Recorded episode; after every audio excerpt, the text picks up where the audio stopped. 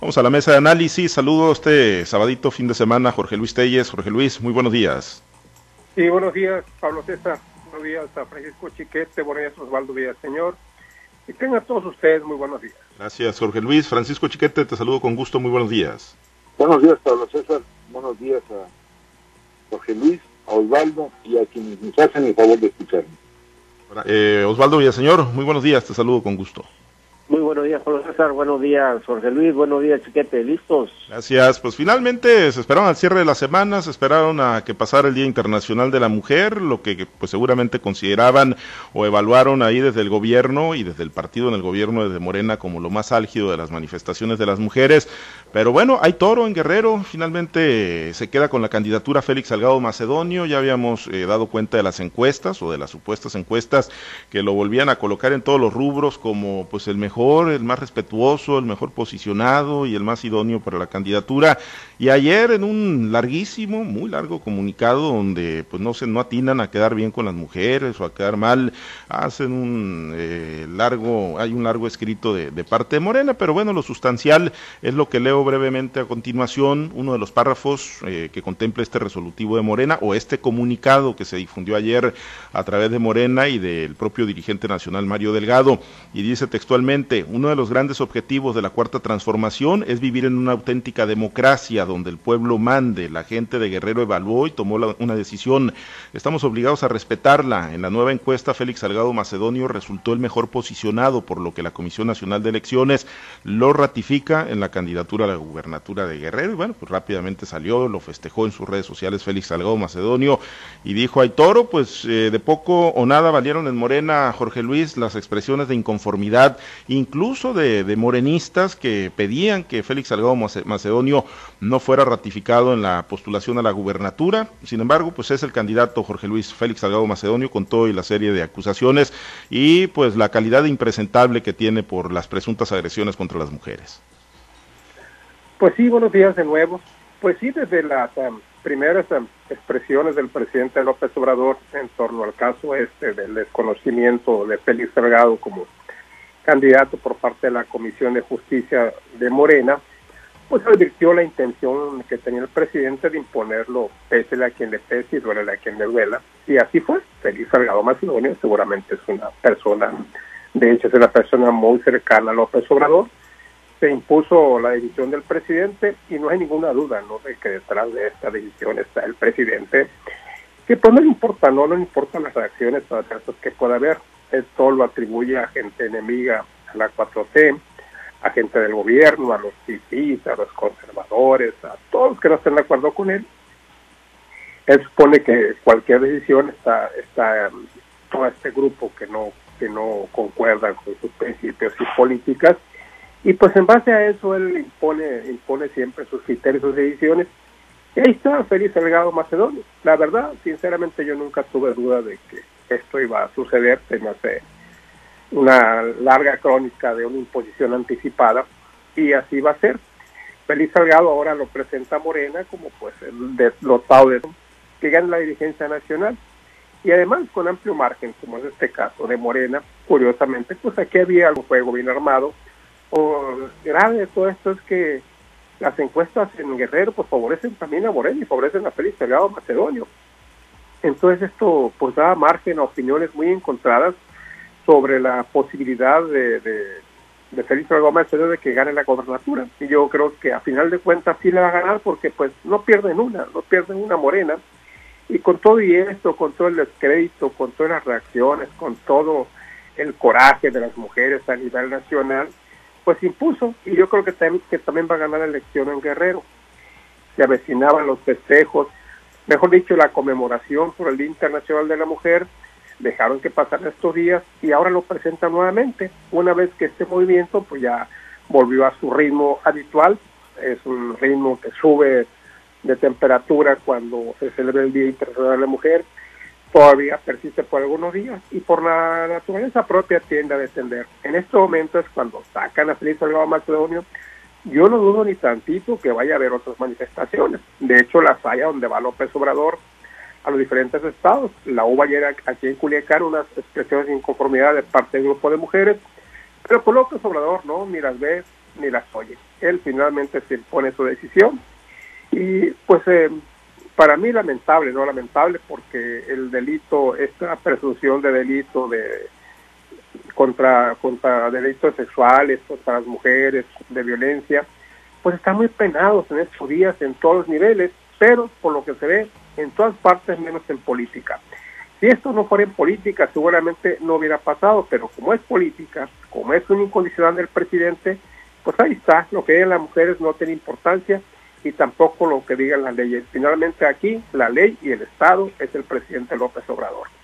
Pues sí, sí, desde un principio coincido, ¿no? Se percibió en las expresiones sobre esto, sobre todo en esa muy desafortunada del ya chole, pues que esto iba a ir para adelante y que pues la consecuencia final o la conclusión de, del caso Salgado Macedonio sería pues que terminaría en la encuesta. Una de las, eh, chiquete, una de las, eh, uno de los eh, argumentos esgrimidos por la Comisión Nacional de Elecciones para mantenerle los derechos a salvo, sus derechos políticos y volverlo a considerar en la, en la nueva encuesta que se levantó a Salgado Macedonio es que pues ni estaba sentenciado ni condenado, ¿no? Por, por delito alguno, o por lo menos estos de, agresiones contra las mujeres, violación o acoso. Hay denuncias en su contra, pero no, no hay una sentencia. Pero bueno, hoy que sale candidato a gobernador y que están esos procesos abiertos, pues se tiene la posibilidad o el riesgo real de que verdaderamente un violador termine siendo gobernador de Guerrero, Chiquete.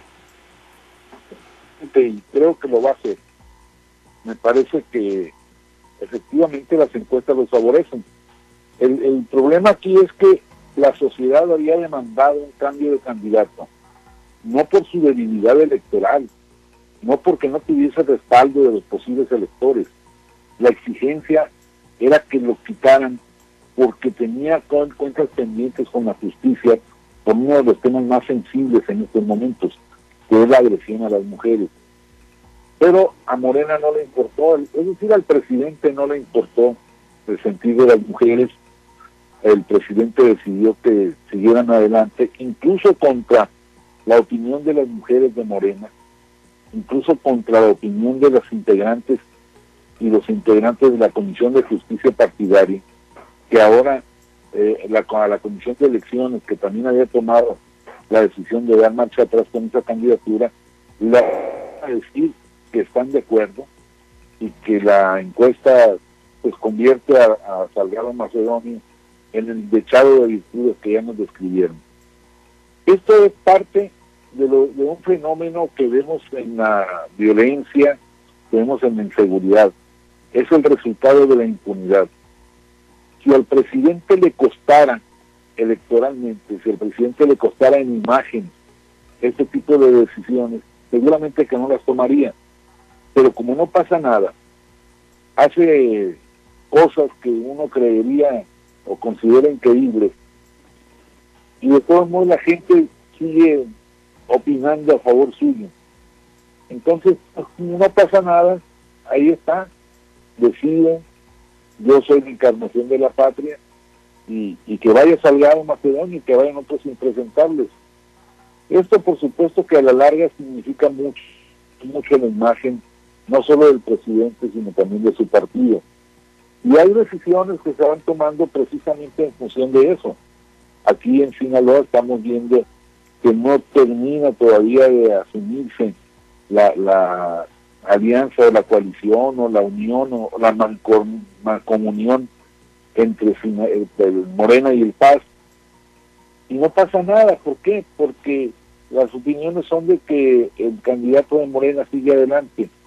Pero hay un sentimiento que van dejando ahí detrás que quizá no alcance a manifestarse plenamente en esta en, esta elección, pero que va a ir costándole a Morena, que va a ir costando en credibilidad, en la en el respeto a la palabra propia, porque bueno, si hace dos años el buen era, era un hombre para meter a la cárcel y hoy es un fiable, pues algo está mal o algo estuvo mal y ahora corrigieron.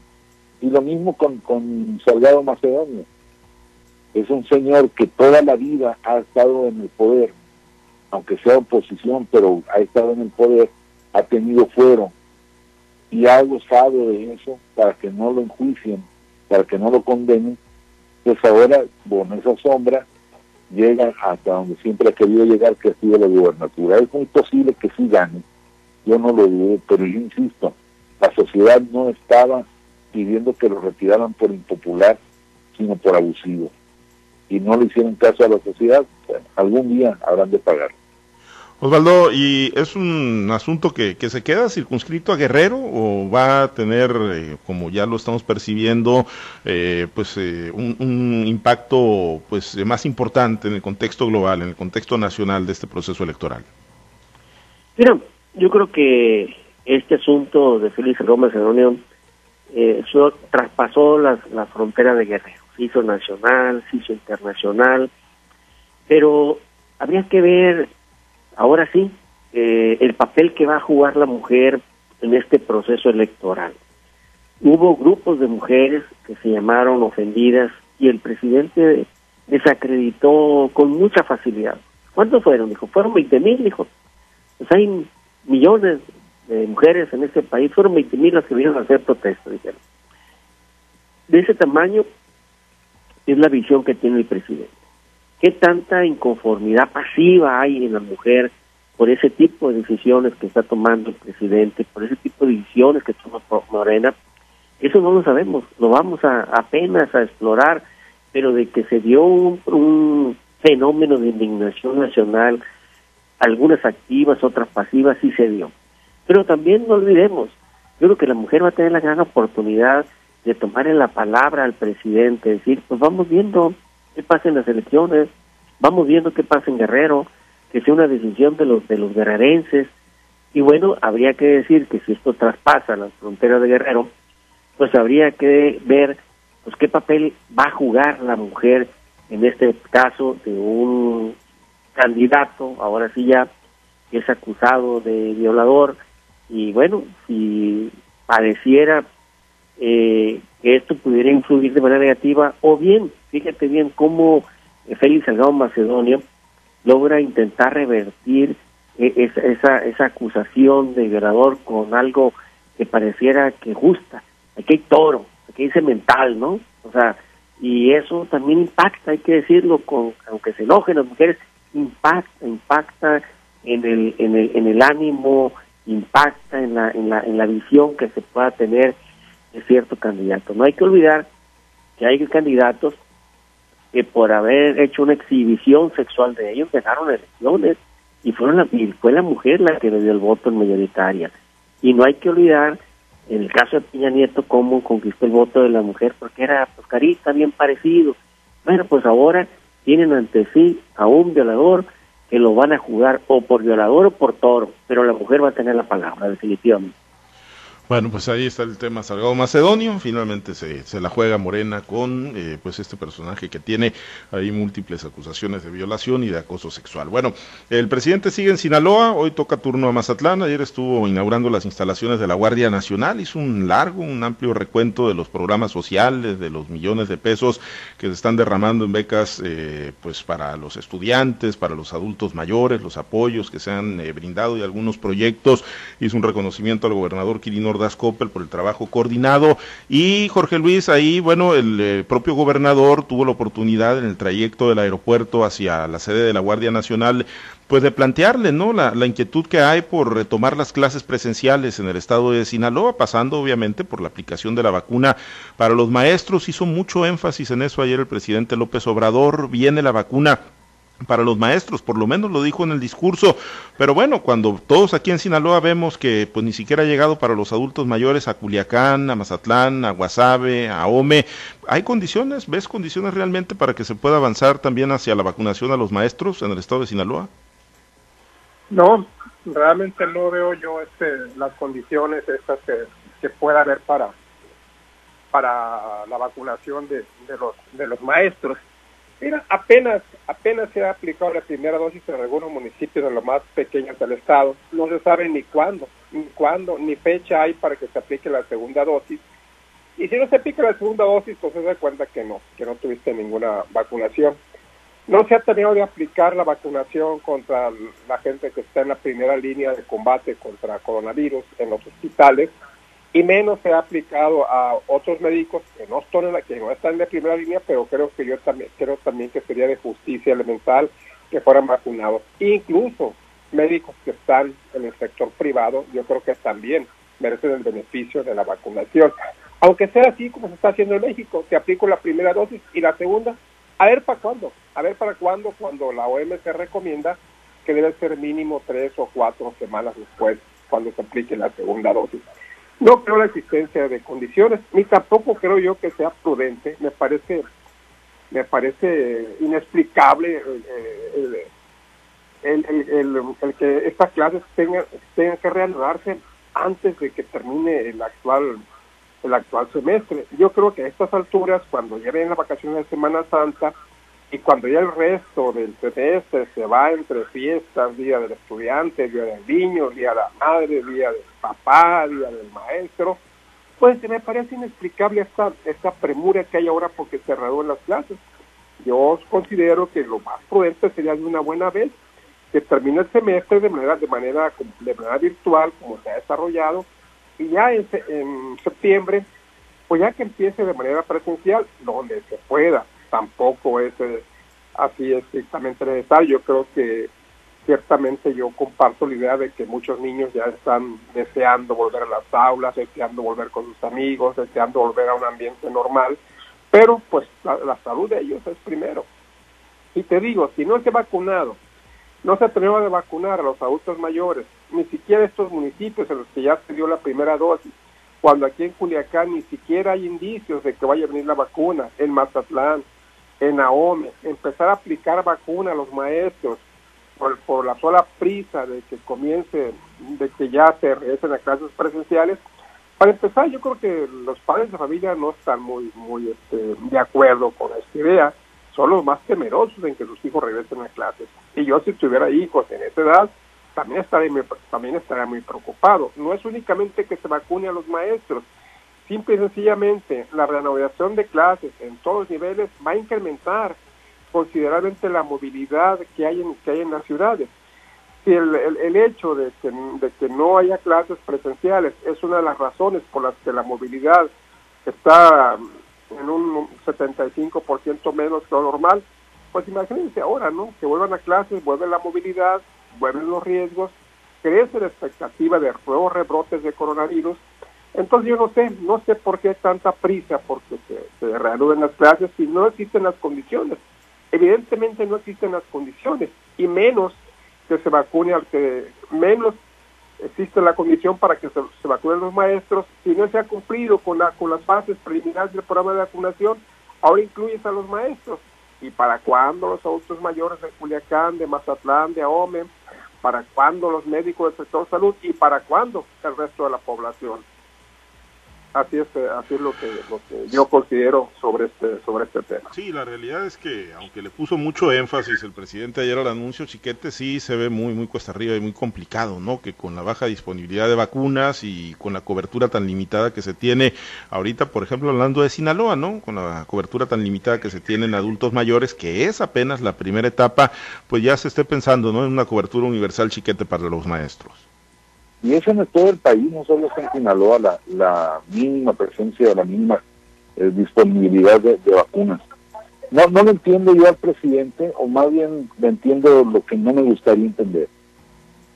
hace muy pocos días el gobernador Quirino Ordaz fue a la Ciudad de México, habló con las autoridades de salud para pedirles que se acelere eh, la vacunación en las principales ciudades de, de Sinaloa, porque ahí es donde se están dando los problemas de, contagios. Y le dijeron que no, que había que respetar, que había un programa de vacunación y había que respetarlo.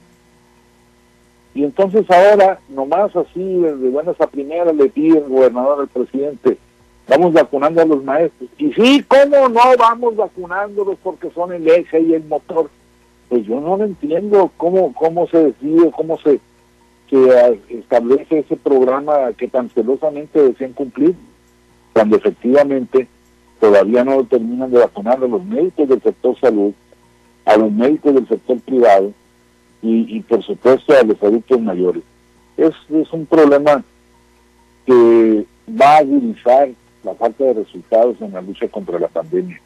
Si se siguen haciendo estos esfuerzos dispersos, no, no se va a llegar al, punto de alcanzar el 70% de la población para alcanzar la inmunidad de rebaño. De, lo, de seguir con estas ocurrencias eh, del presidente para quedar bien en el momento del discurso, pues vamos a terminar viendo un desastre todavía mayor que aquel que nos habían pronosticado de solo 6.000 muertos y en un escenario muy catastrófico, 60.000. Ya vamos en casi 200.000 y, y todavía no tenemos para cuándo. Sí, sí se ve muy, muy cuesta arriba, Osvaldo, y bueno, pues las eh, sospechas de muchos en plena época político-electoral es que, bueno, pues está dosificando, ¿no? Este excesivo control en el plan de vacunación, pues eh, muchos lo ven como una estrategia que obedecería a abrir la llave de, las vacunas y de la aplicación conforme se vaya aceptando, eh, acercando la jornada electoral del 6 de junio. ¿Lo ves así, Osvaldo? ¿Y qué te pareció ayer el anuncio hecho por el presidente López Obrador? Bueno, es un anuncio que le trajo esperanza a un sector y trajo desesperanza a otros, y así lo confirmamos. ¿Por qué?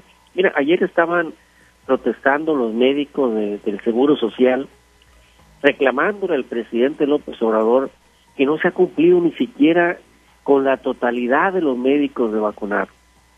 Y, y no, no solo son los médicos, es el personal administrativo que trabaja en los hospitales. Ese era un compromiso inicial, con ese compromiso se inició el Programa Nacional de Vacunación. No se ha cumplido y salieron a protestar ayer. Y luego habría que decir que la gran la mayor cantidad, las dos terceras partes de los adultos mayores de Sinaloa todavía no se han vacunado. Ah, han llegado a Sinaloa 101 mil vacunas, dosis de vacunas, pero hay que multiplicarlas por dos para poder sacar la cuenta de una inmunización total de la gente. En Sinaloa hay 360 mil adultos mayores registrados para ser vacunados. Quiere decir que ocupa 720 mil dosis. Y bueno, 720 mil dosis para puros adultos mayores que no han llegado. Han llegado 101 mil apenas dosis aquí en Sinaloa. O sea que ocupa seis veces más. Y bueno, no han vacunado todavía a los a los médicos que estamos hablando, que eran 40 mil, nada más, ocupan dos, son 80 mil y el resto del personal de que trabaja en los hospitales públicos, pues es un mundo también de gente. Entonces, no estamos hablando de que hay eh, condiciones o esperanzas para decir, bueno, eh, que, sigan los maestros rapidito, ¿no? Pero si hay una motivación política para decir, que sigan los maestros. ¿Y por qué? Bueno, no olvidemos que el, el presidente antes de vacunar a los adultos mayores vacunó a los siervos de la nación. ¿Y por qué a los siervos o los bribones de la nación, como le llaman ahora? ¿Por qué? Bueno, porque era su brazo político electoral. Pero no olvidemos que el CENTE con S y el CENTE con C también han, construido un pacto con el presidente para apoyarlo electoralmente con sus estructuras. Bueno, pues no, no cabría la posibilidad de pensar que el presidente va a continuar vacunando a sus estructuras electorales. Pues sí cabe esa posibilidad, ¿por qué no? Y allí el anuncio así, bueno, sigan los maestros. Pero el problema es que no has terminado con los adultos mayores, el problema es que no has terminado con todo el personal de los hospitales que está en riesgo constante todos los días, porque independientemente de que no estés atendiendo de manera directa a un enfermo de COVID, ahí está el, contagio, ahí está el virus y ahí está un mundo de gente que tienen que atender por otras enfermedades o bien porque ya van contagiados de COVID y ese, ese personal no tiene todavía eh, garantizada su inmunización. Entonces, yo creo que son buenas buenas esperanzas o noticias de, para generar esperanza en la gente, pero una esperanza que cuando tú te pones a sacar las cuentas, pues las cuentas no te dan, no te dan, a menos que el presidente ande muy urgido y, quiera ah, vacunar primero que nada pues sus estructuras electorales, entre ellos precisamente la magisterial del CENTE, con S y con C convertidos ahorita en sus operadores electorales. Lo deseable es que se avance pues de manera pareja, ¿no? Y que tuviéramos un mayor avance en el esquema de vacunación. Pero bueno, eh, nos vamos, eh, pues no, no hubo carnita finalmente en el tema Morena y sus definiciones. Vamos a esperar a ver si ya en el transcurso del fin de semana sale humo blanco en los candidatos que va a postular. La, la fecha límite que marcan las convocatorias que, emitió Morena es el día 15, el lunes. Así que pues vamos ver si para la mesa de análisis de inicio de semana pues tenemos algún dato ya sobre los nombres de los hombres y las mujeres mujeres que va a postular Morena. Por lo pronto nos despedimos. Osvaldo, excelente fin de semana. Excelente fin de semana, habrá que estar pensados, muchachos. Gracias, eh, Jorge Luis, excelente fin de semana. Sí, que la pasen muy bien. Chiquete, excelente fin de semana. Muy buenos días para todos, un saludo y sí, un magnífico fin de semana para todos. Gracias, eh, muchas gracias también a los compañeros operadores en las diferentes plazas de Grupo Chávez Radio, muchas gracias al auditorio